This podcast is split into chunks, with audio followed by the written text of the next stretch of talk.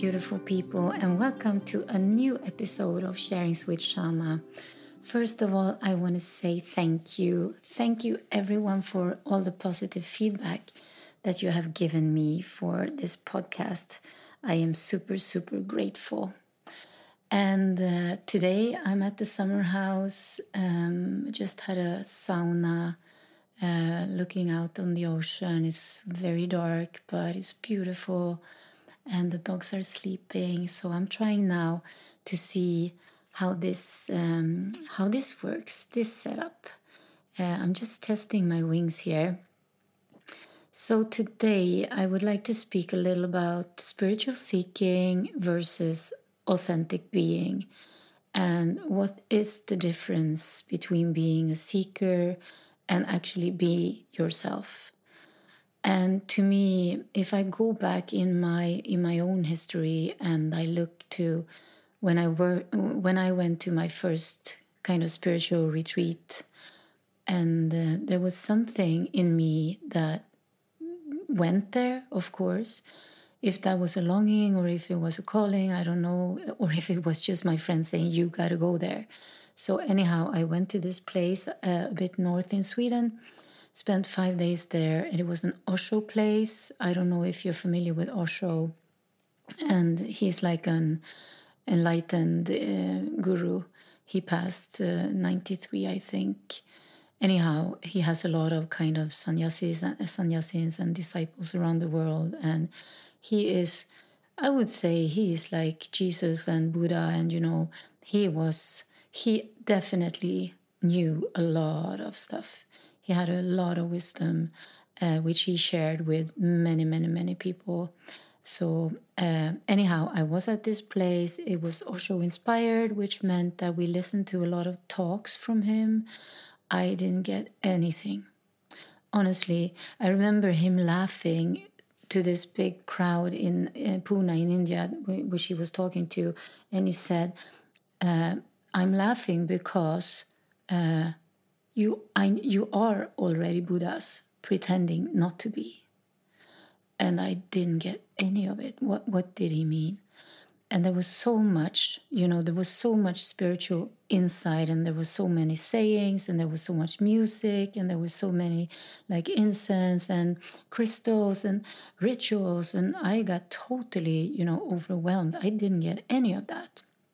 I came from like a a corporate world, uh, ran my business, had my family, you know, soccer practice and uh, shopping and yeah, big house uh, at an island outside Stockholm and uh, trying to be fancy and successful. Uh, so I was totally, you know, uh, taken back by that. What is all of this? And when I came home, I took some of those practices with me, like the tea, drinking tea, for example. At that place, we didn't drink any coffee. Coffee was not spiritual. So, tea was the spiritual way. It was very much like as I got it, as it came to me, this is the way. This is what we do, this is what we don't. I lived in, had the impression that people, spiritual people, didn't use makeup uh, they didn't. They were not vain at all. They didn't care about their appearance. They just looked magical. All of them were super beautiful, and that was because they meditated so much. So I began to, you know, I never wore a lot of makeup, but during this first year, especially this first year, I kind of cut it out more or less totally. Uh, I cut out tea. I pulled back my wine drinking a lot. I went to a lot of concerts with, you know, spiritual music. I hang out with a lot of spiritual people. I went to meditations every week. I went to sharings. And of course, I went to another retreat after this.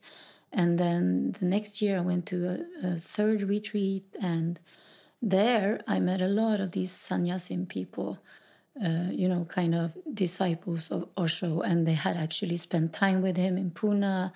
Um, the facilitators, they were kind of friends with him, and so there was a lot of this, you know, guru world where everyone except me, of course, was a bit enlightened.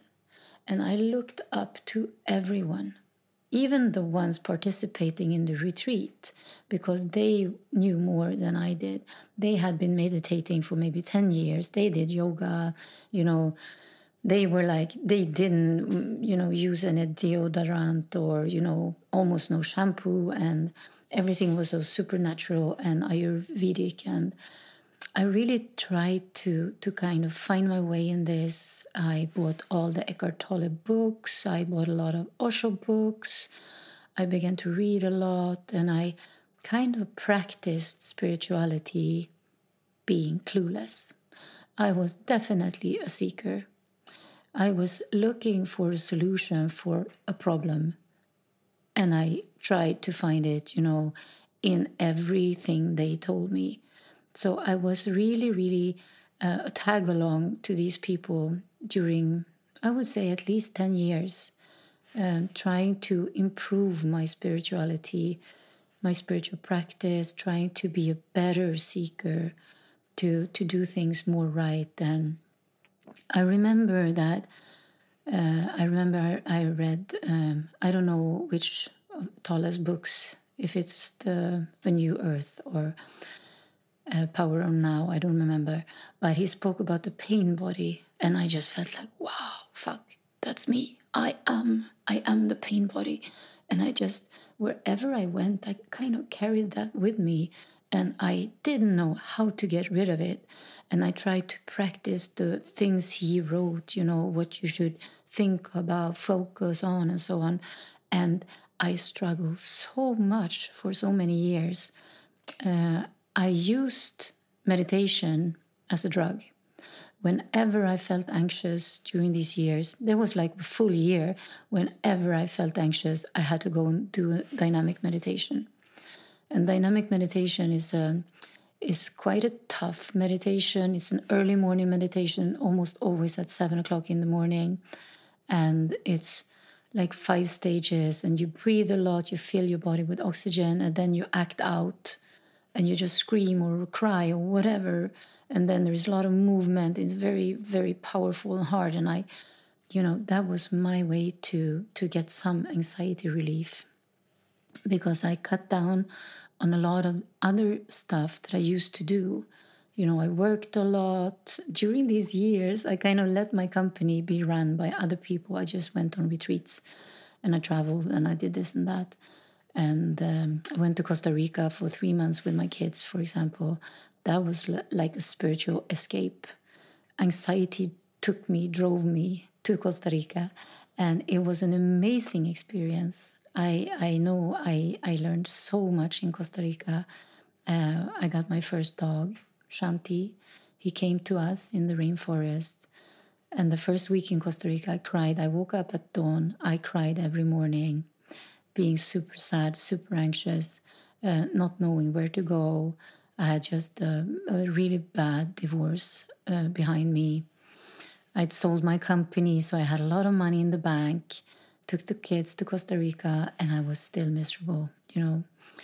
And then Shanti came. He came in a fight, in a dog fight. Uh, we lived in the rainforest, and he came, and uh, there were three dogs fighting, and um, when they left, we found one of the dogs lying um, where we parked the car, and he stayed. And I had to take care of him. I had to remove all the ticks, you know, I had to remove all the f- fleas and uh, take him to the vet and get him spayed and uh, you know and he stayed with us and i was really like okay i can care for you but no way i'm gonna like you so I left him to the to the kids, to my my youngest. They were seven and ten at the time. They were so happy. They've always wanted a dog. But since Rachel was allergic, we could never get one, and I was totally not interested in bringing a dog into our home.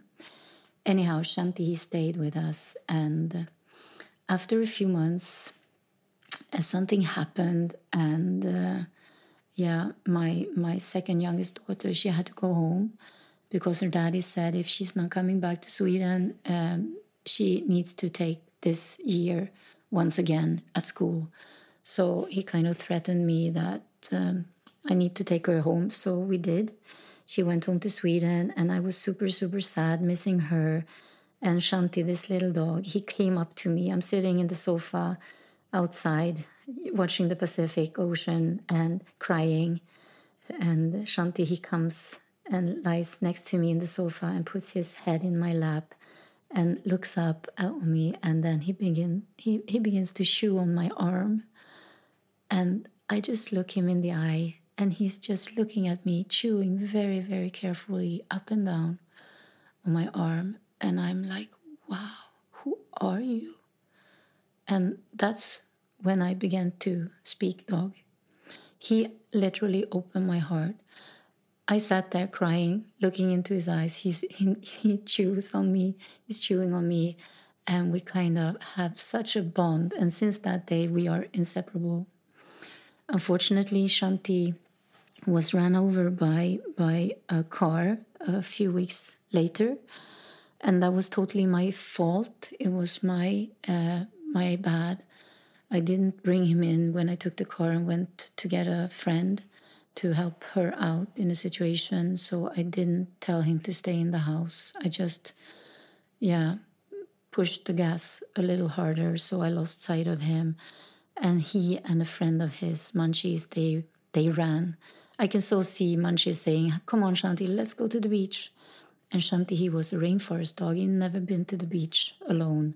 And they took off, and a car ran him over.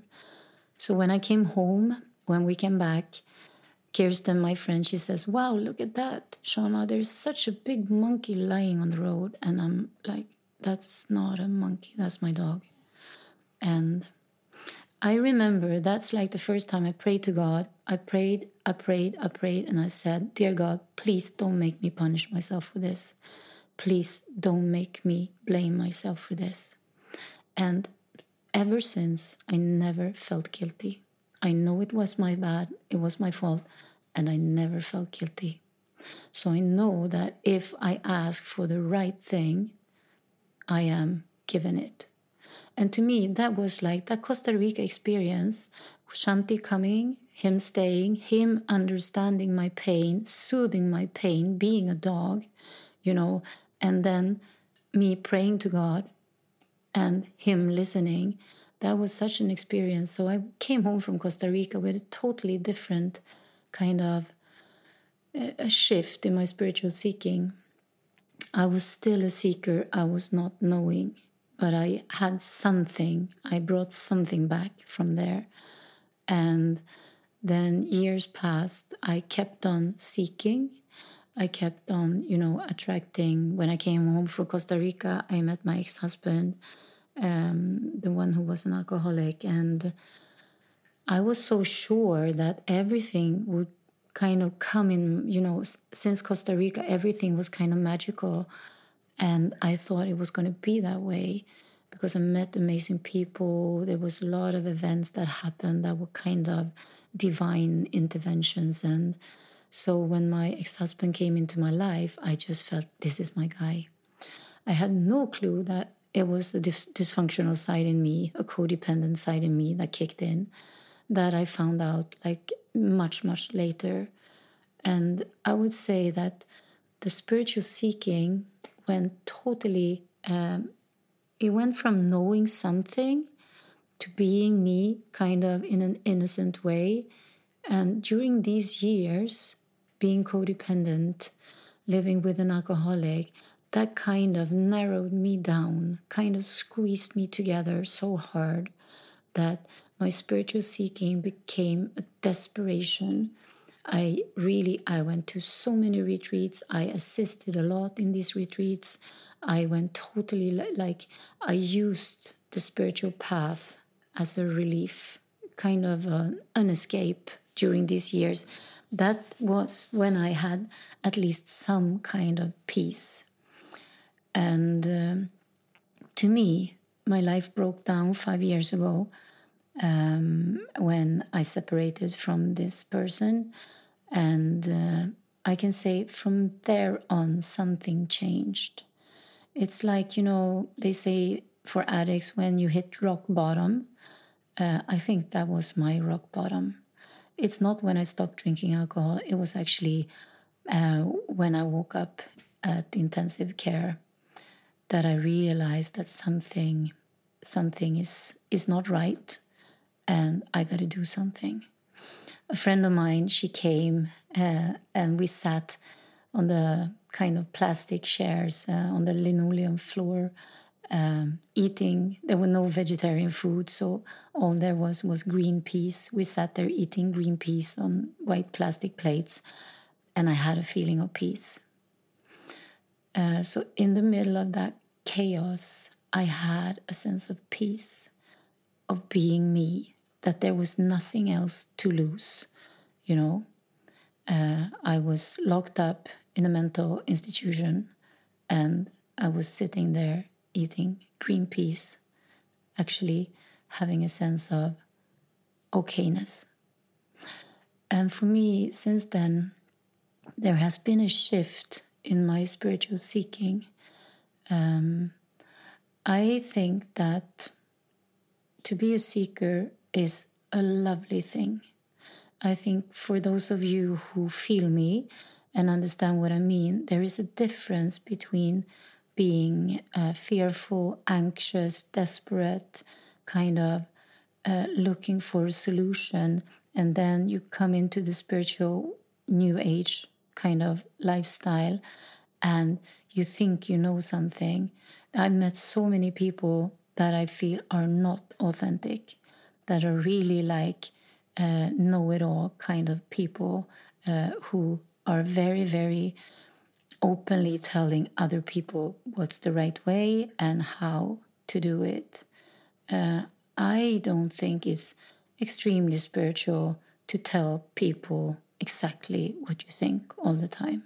I don't think that is authentic to tell people, uh, you know, in their face that they uh, irritate you, they frustrate you, and uh, you know all this exposure work when you're so direct and you just tell people to the face what you feel about them and this and that. I feel that there is a there is a part of the spiritual seeking when you become extremely egotistical and self-centered and i think that is because many of us we are so um, kind of wounded and we've never ever practiced to say no and to stand our ground. So when we learn this during exercises and in retreats, when we learn to say no, to respect our boundaries and so, then I I see so many people going totally bananas around this. There's always like you need to respect my boundaries and no. I when I say no, it's a no, and people become very hard on each other. I felt a lot like the first years that a lot of kind of normal decency and kindness disappeared. And I did not like it. I felt like very uh, misplaced, or uh, there's a French word, I think, malplacé, uh, in that surrounding, because I really believe in kindness and, sorry, and helping each other out. And you know, and not feeling into every question. There was a point when I felt like whenever someone asked anyone for help, that person said, uh, Let me think about that and I will get back to you. And then that person would call back and say, You know, I have been looking inside and there's a no to that request inside of me. And I'm like, What the fuck? what you you can't help me kickstart my car because my battery died because there's a no in you. And i'm like hello what is this? It's gone like totally uh, the wrong way. And i guess that we have to when we when we come into this path we have to go maybe far far left to kind of end up in the middle somewhere. Um, and i see also so many people who never come to the middle who kind of stay in the extreme. And I feel that there is also a lot of not really authentic way to to communicate and to to support each other. And it's a lot of being right actually. And uh, i find that difficult because for me as a spiritual seeker you don't know anything. I don't know anything when i'm seeking I'm looking for solutions, I'm looking for the truth, and I'm open to that I don't know. I feel it's very, very important as a spiritual seeker to be humble and to to really really be in the not knowing and to kind of be comfortable there. And i know that when i do know when i am my authentic self everything is different. When i'm seeking um, i always have a little feeling of kind of anxiety or fear or you know i'm looking what other people think and say of me and there's a lot of doing. There's a lot of reading books. There's a lot of meditation. There's a lot of kind of you know karma work or you know uh, yoga practice and there's a lot of rituals and malas and um, there's a lot of things you know pulling angel cards uh, looking for answers and there's something anxious about it. There's something not uh, kind of fear driven, driven. That when I don't know, I can pull angel cards, angel cards, angel cards. There was a time like, give me an answer, give me an answer, give me an answer, and the answer was summer or vegetarian, and I'm like, fuck, fuck, fuck, that doesn't work for me, and I feel that when I am authentic, when I am myself, there is a different um, quality. There is a quality of peace, and there is a quality of knowing, and there is a quality of trust. And there is also a big, big, big quality of honesty.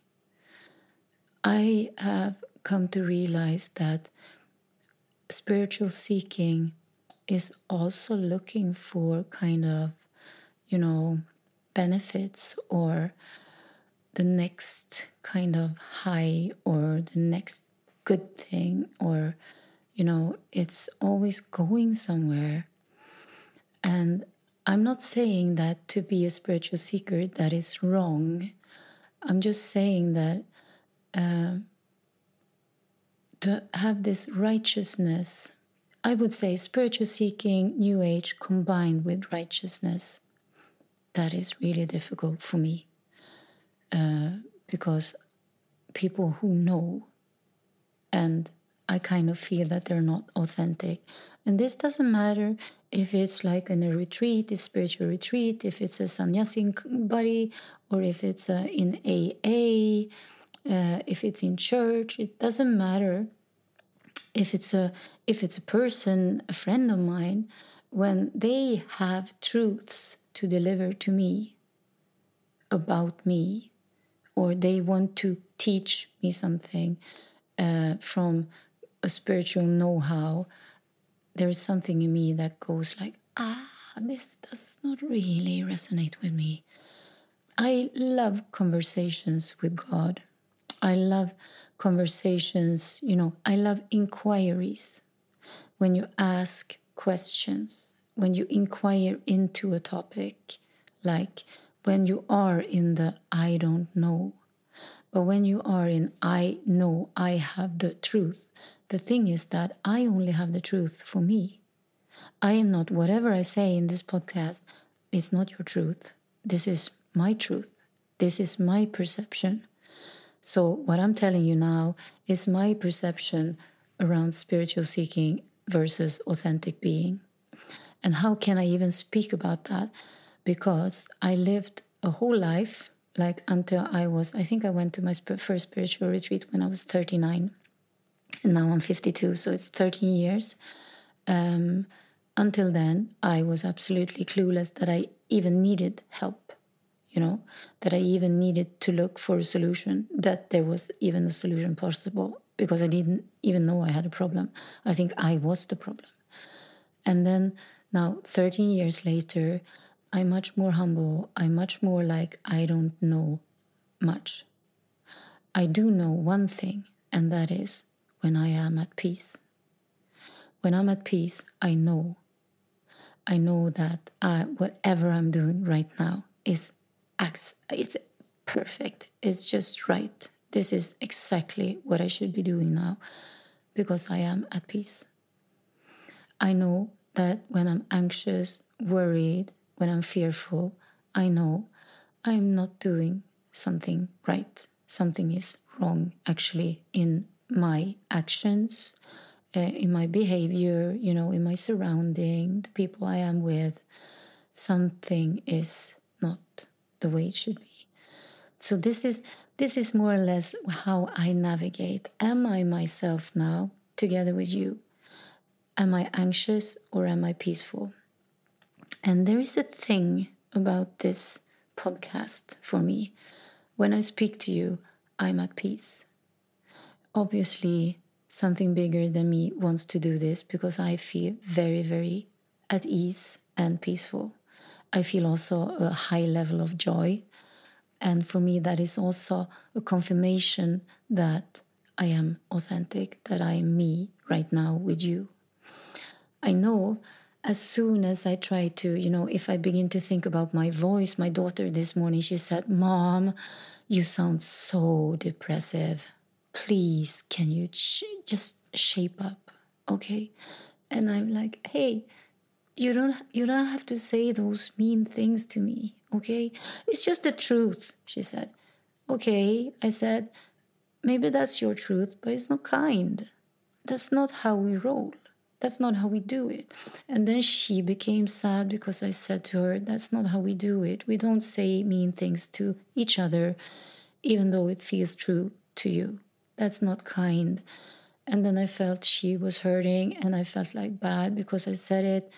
And also I felt like, but that is okay if I'm going to do this podcast and I'm going to be self conscious about my voice, if I sound happy, joyful, yeah, or, or if I sound depressive or low, or then I just felt like this is going totally wrong. Now, this is going down. This is not going to work. I'm not going to, I, I, I can't record another podcast. So I've decided that I'm not going to listen to my daughter uh, I'm going to take this one podcast at a time. And uh, my voice is my voice, and it's going to be as it's going to be in that episode. Yes. So immediately now, when I said this, I lost authenticity. I became, you know, when I just be began to think about uh, our morning, I just felt like I lost authenticity because I just described the situation to you. Um, yeah, I'm not really sure why I did it, but I felt like I wanted to to kind of show you something.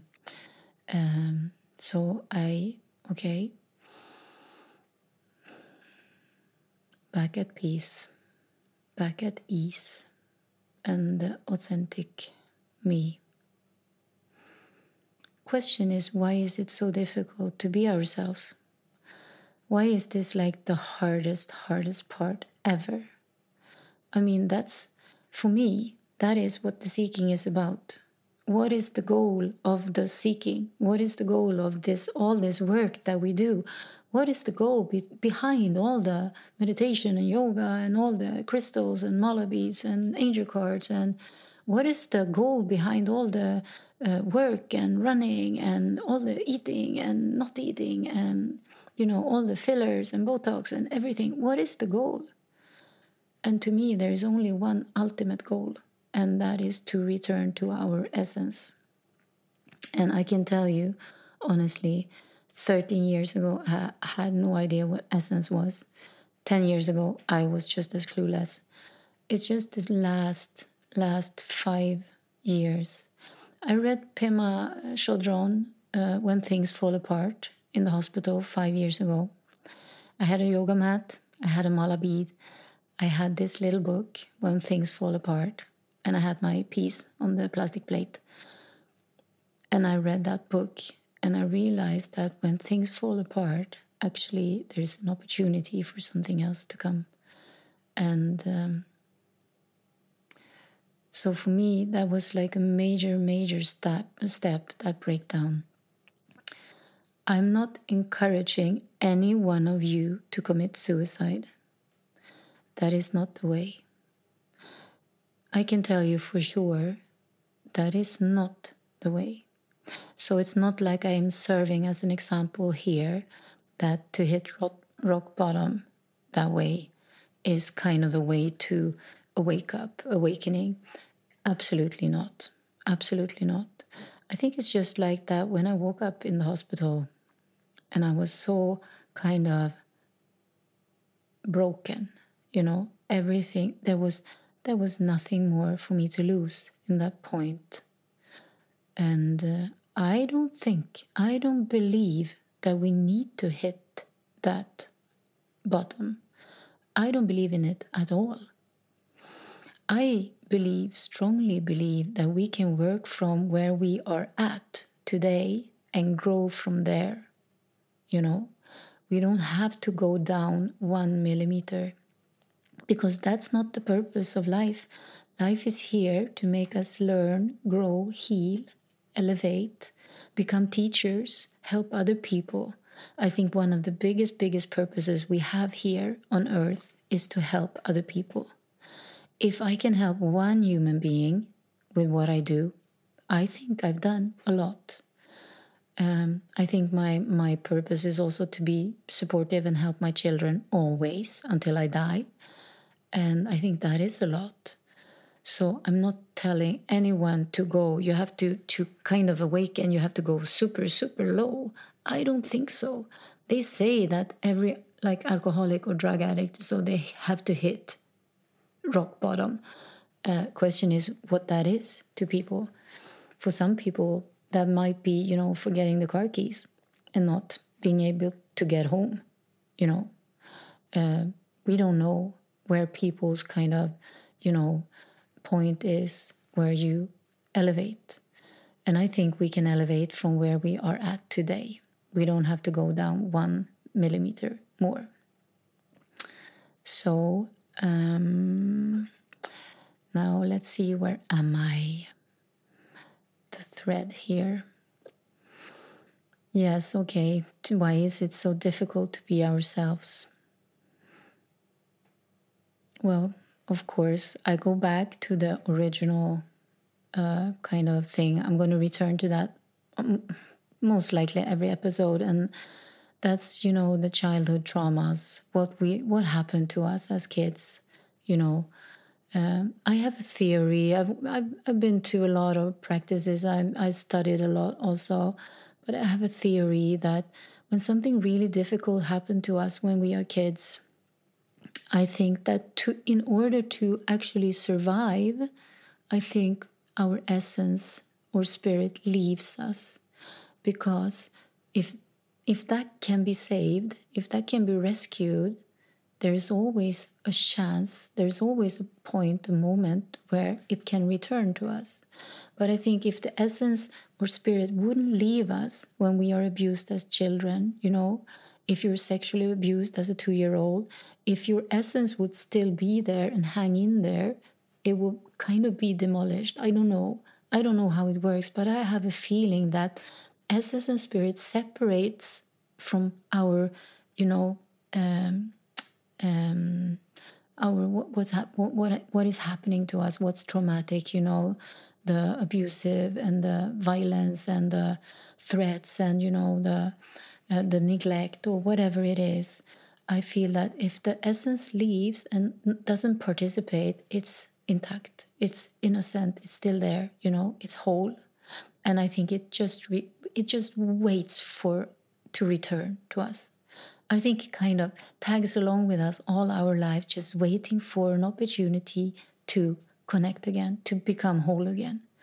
And I think that's why we get all these challenges because to just kind of open up and pass through that challenge so that we can come back to our authentic us, you know.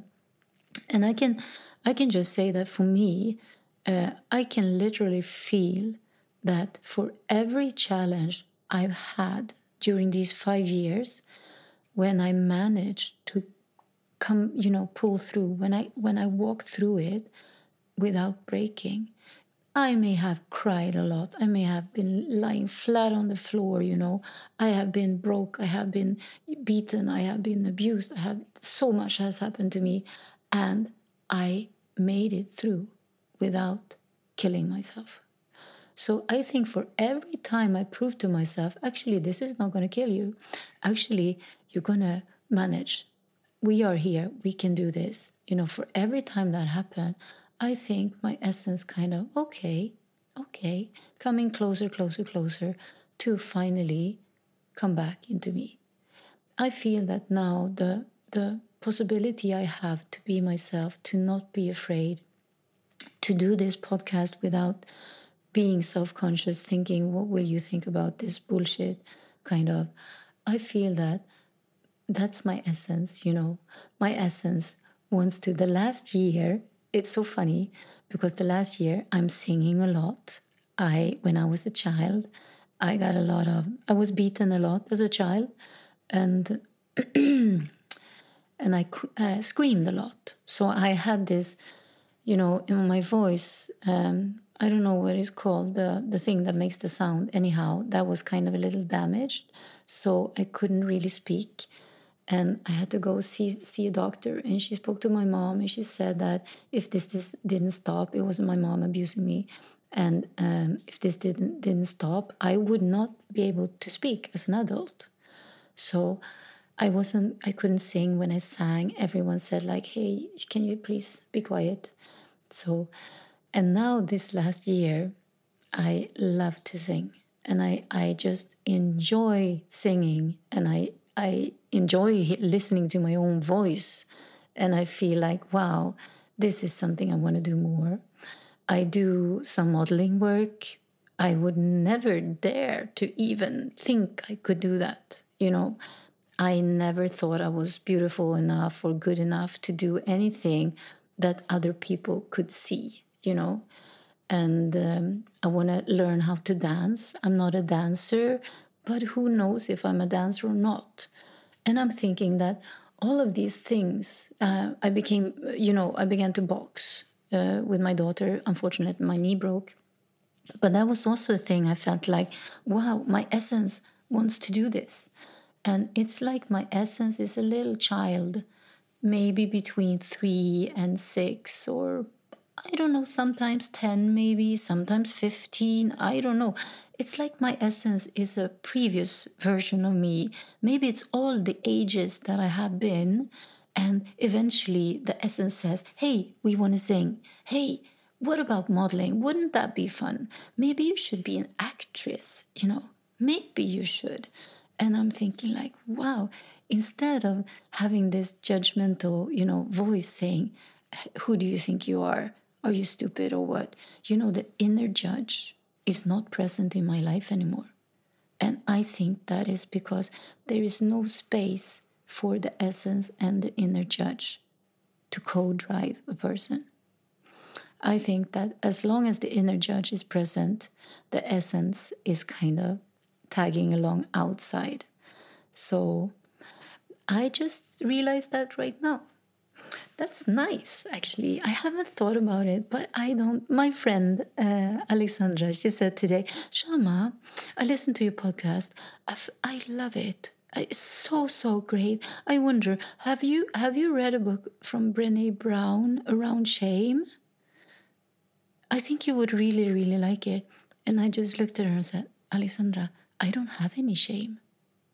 And she she looked at me. She said, she, "What? You don't have any shame?" And I'm like, "No, I I don't." And she's like, "No, that that's I I don't know how that is possible."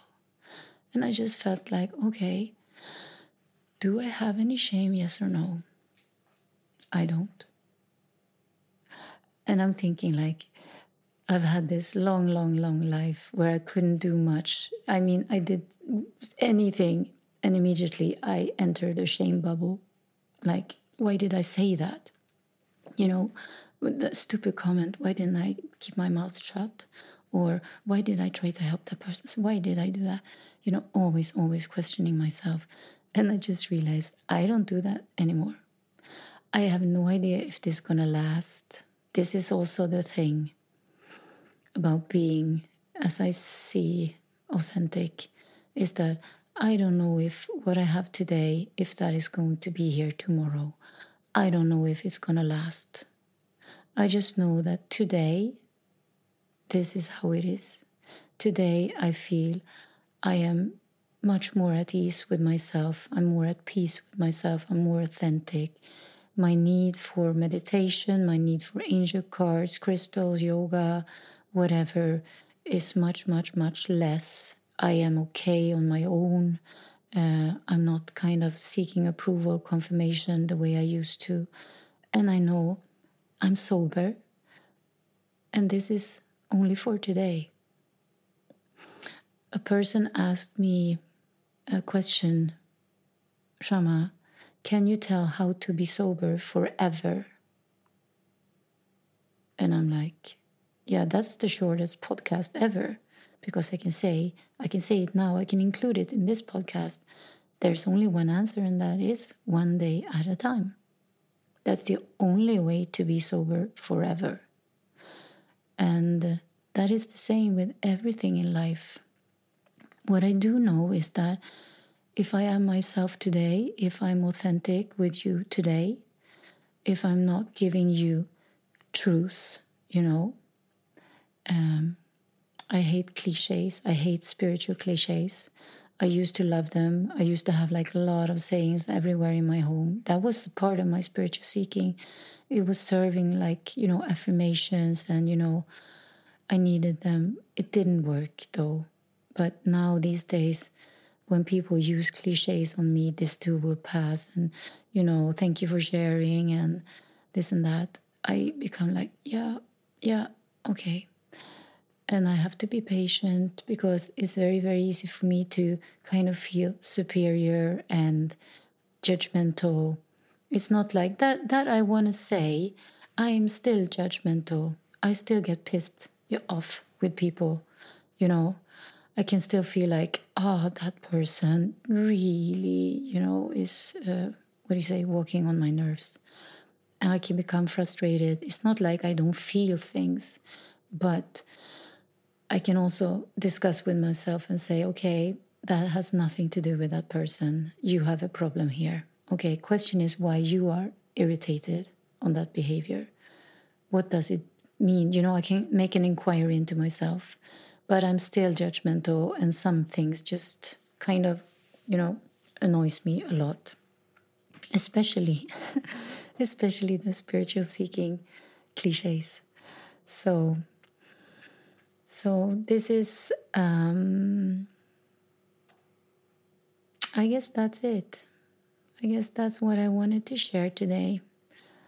Spiritual seeking versus authentic being question is maybe maybe what can you do if you if you recognize yourself in me to be a seeker to be kind of desperate and anxious and really looking for answers and you know uh, using spiritual methods or practices to feel better i can say is it better to be a spiritual seeker than to be an addict? Of course it's much better. You can say like this of course it's much better to have, be a compulsive meditator than to be a compulsive drinker. Um, but the question is what is the cause behind? You know what's the issue behind? What is the problem because it's still a problem we are seeking to solve. We're seeking a solution on a problem. As long as we're seeking we're looking for a solution. And the question is what is the problem? So I think it's very, very important to understand that you can use spiritual practices just as you use wine or sex or, you know, food or, and uh, I can honestly say I did that a lot, really, really a lot. Um, and I, I think that is super, super great to have comforting things in life so I'm not like saying, hey, everything of that should go. Uh, meditation sucks. You should not use any crystals and angel cards. It's just bullshit, rubbish. Um, I'm just saying that uh, it's a good way to look into what we are doing, kind of be aware, awareness, you know, to be aware of what we do and why we do it. And are we ourselves? Am I authentic in this or am I desperate? You know? And I, I feel like really things that brings us peace to me they are always uh, valid they are always good things that makes us, you know, a bit stressed and anxious are, are a bit more difficult. But of course, and this is a path, this is a journey, and and I think that eventually every step we take um, on a seeking journey is going to take us closer to the goal if we stay in this kind of feeling of I don't know. As long as I seek, I don't know. It's not until I'm found that I kind of feel peace. So I think to be humble in the seeking and not become too self centered self righteous, I think it's very, very, I think that is an important step to kind of uh, come to a next level in a way is to actually be humble and um, not knowing. Yes. Uh, I wonder if I'm going to get a lot of critique for this episode. Like, uh, I want to, I want to then make a disclaimer. Okay, maybe I should have like a constant disclaimer. Uh, I don't know what anything, including this, means. Okay, and I'm not a therapist. You know, I'm just a human being sharing my own my own thoughts and insight and insights and ideas, and my truth is not your truth. And I encourage you, and if I can inspire you to find your own truth, then I'm really, really happy. And uh, yes, so happy seeking or happy being wherever you are at. And I see you soon again.